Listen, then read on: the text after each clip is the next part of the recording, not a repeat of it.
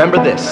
We now live in a world where common sense is no longer common, where what is right is mocked and what is stupid is praised. A world full of people so sensitive that they can't fathom that they aren't the center of the universe. How's the old proverb go? Correct a wise man and he will love you, correct a fool and he will hate you.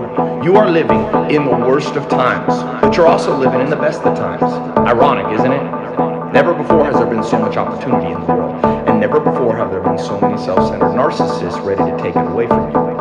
Trust me, if you make a million dollars today, someone close to you right now is ready to trick you and steal it from you. Might be a family member, might be someone that